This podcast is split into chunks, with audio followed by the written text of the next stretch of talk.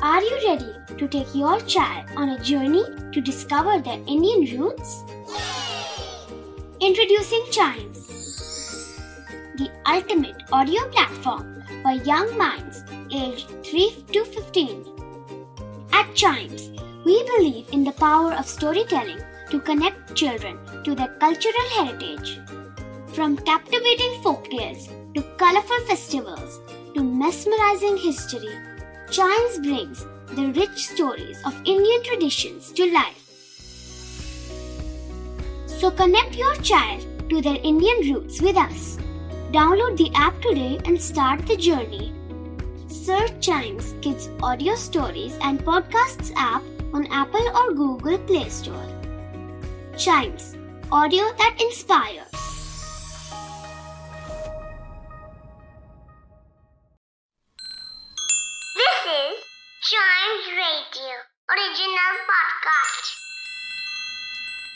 आज हम कहीं पर भी घूमने जाते हैं तो वहाँ की मेमोरीज को अपने पास सेव करके रखना कोई बहुत बड़ी बात नहीं है, क्योंकि हमारे पास कैमरा है। और कैमरा का मतलब सिर्फ़ डीएसएलआर नहीं, वो जो प्रॉपर कैमरा होता है। स्मार्टफोन्स में जो कैमरा होता है, वो भी। लेकिन आपको पता है कि पहले ये सब इतना आसान नहीं था या फिर ऐसा समझ लीजिए कि पहले जनरल पब्लिक के हाथ में कैमरा था ही नहीं। तो कैमरा सबको अवेलेबल हुआ कैसे? ये इन्वेंट हुआ कैसे?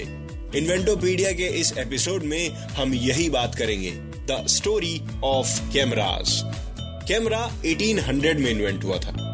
और उससे पहले 11th century to 17th century तक कैमरा ऑब्सक्योरा यूज़ होता था, जिसको डार्क रूम या फिर रेड चेम्बर भी कहा जाता था। उसकी क्वालिटी हमारे आज के कैमरे जितनी तो नहीं थी, बल्कि ये कह लीजिए कि उससे कम थी। लेकिन उस टाइम वही इकलौता फोटोग्राफिक कैमरा था। और वो कैमरा एक नेचुरल ऑप्टिकल फिनोमिना से चलता था। किसी एक सीन की इमेज वॉल पर प्रोजेक्ट होती थी through a small hole in the screen और उसी की एक इन्वर्टेड इमेज क्रिएट होती थी on the opposite side of the opening और उस बॉक्स में एक मिरर भी लगा हुआ होता था, जो इमेज को रिफ्लेक्ट करने का काम करता था। और भले ही क्वालिटी आज जैसी ना हो उस कैमरे की, लेकिन उस टाइम पर कैमरा ऑब्सिक्योरा से people use to see eclipses of the sun जिसके लिए सब लोग एक डार्क रूम में इकट्ठा होते थे। और उसमें लाइट एंटर होने का एक छोटा सा सोर्स बना हुआ था। इसी कैमरा ऑब्सिक्योरा से पहली मॉडर्न फोटोग्राफ भी क्लिक की गई थी। By French inventor Nicephore Niepce इन्हें फोटोग्राफी का इन्वेंटर माना जाता है। इन्होंने 1827 में सबसे पहली फ़ोटो क्लिक की थी from the window at Le Gras उन्होंने अपनी एक ट्रिक से उस फ़ोटो को क्लिक किया था। नीस फोर निप्स की ये इन्वेंशन बहुत सही थी, लेकिन इसमें कुछ लिमिटेशंस भी थी। इमेज को पूरी तरह से एक्सपोज होने में आठ घंटे लगते थे, और इमेज की लॉन्ग लास्टिंग के लिए। एक केमिकल प्रोसेस को यूज़ किया जाता था। और अगर उस ट्रीटमेंट को इमीडिएटली आपने नहीं किया तो समझिए योर फोटोग्राफ इज़ लॉस्ट लेकिन इसका भी रास्ता निकाल लिया गया। और निकालने वाले एक इन्वेंटर ही थे, जिनका नाम था Louis Daguerre Nicephore Niepce और डिगेरा ने एक सोल्यूशन निकाला। और कुछ टाइम बाद इन 1839 डिगेरा ने फोटोग्राफी के लिए एक नया कैमरा बनाया। इनके प्रोसेस में क्लिक की हुई फोटोग्राफ एक सिल्वर प्लेटेड शीट पर छप जाती थी। और कुछ केमिकल्स जैसे आयोडीन जैसी चीज़ों का इस्तेमाल करके उस फ़ोटो को एक लॉन्ग लास्टिंग फ़ोटो बनाया जा सकता था। अब तक जनरल पब्लिक के हाथों में कैमरा नहीं था। लेकिन उसके बाद तो कैमरा के वर्ल्ड में जैसे रेवोल्यूशन ही आ गया। इन 1800s जॉर्ज ईस्टमैन एक यूएस इन्वेंटर उन्होंने एक फोटोग्राफी कैमरा बनाया। That brought photography to general public सबके हाथ में कैमरा पकड़ा दिया उन्होंने। इनसे पहले कैमरास हैवी थे एक्सपेंसिव थे, लेकिन ईस्टमैन का कैमरा हल्का भी था और एक क्लिक करके ही फ़ोटो कैप्चर की जा सकती थी।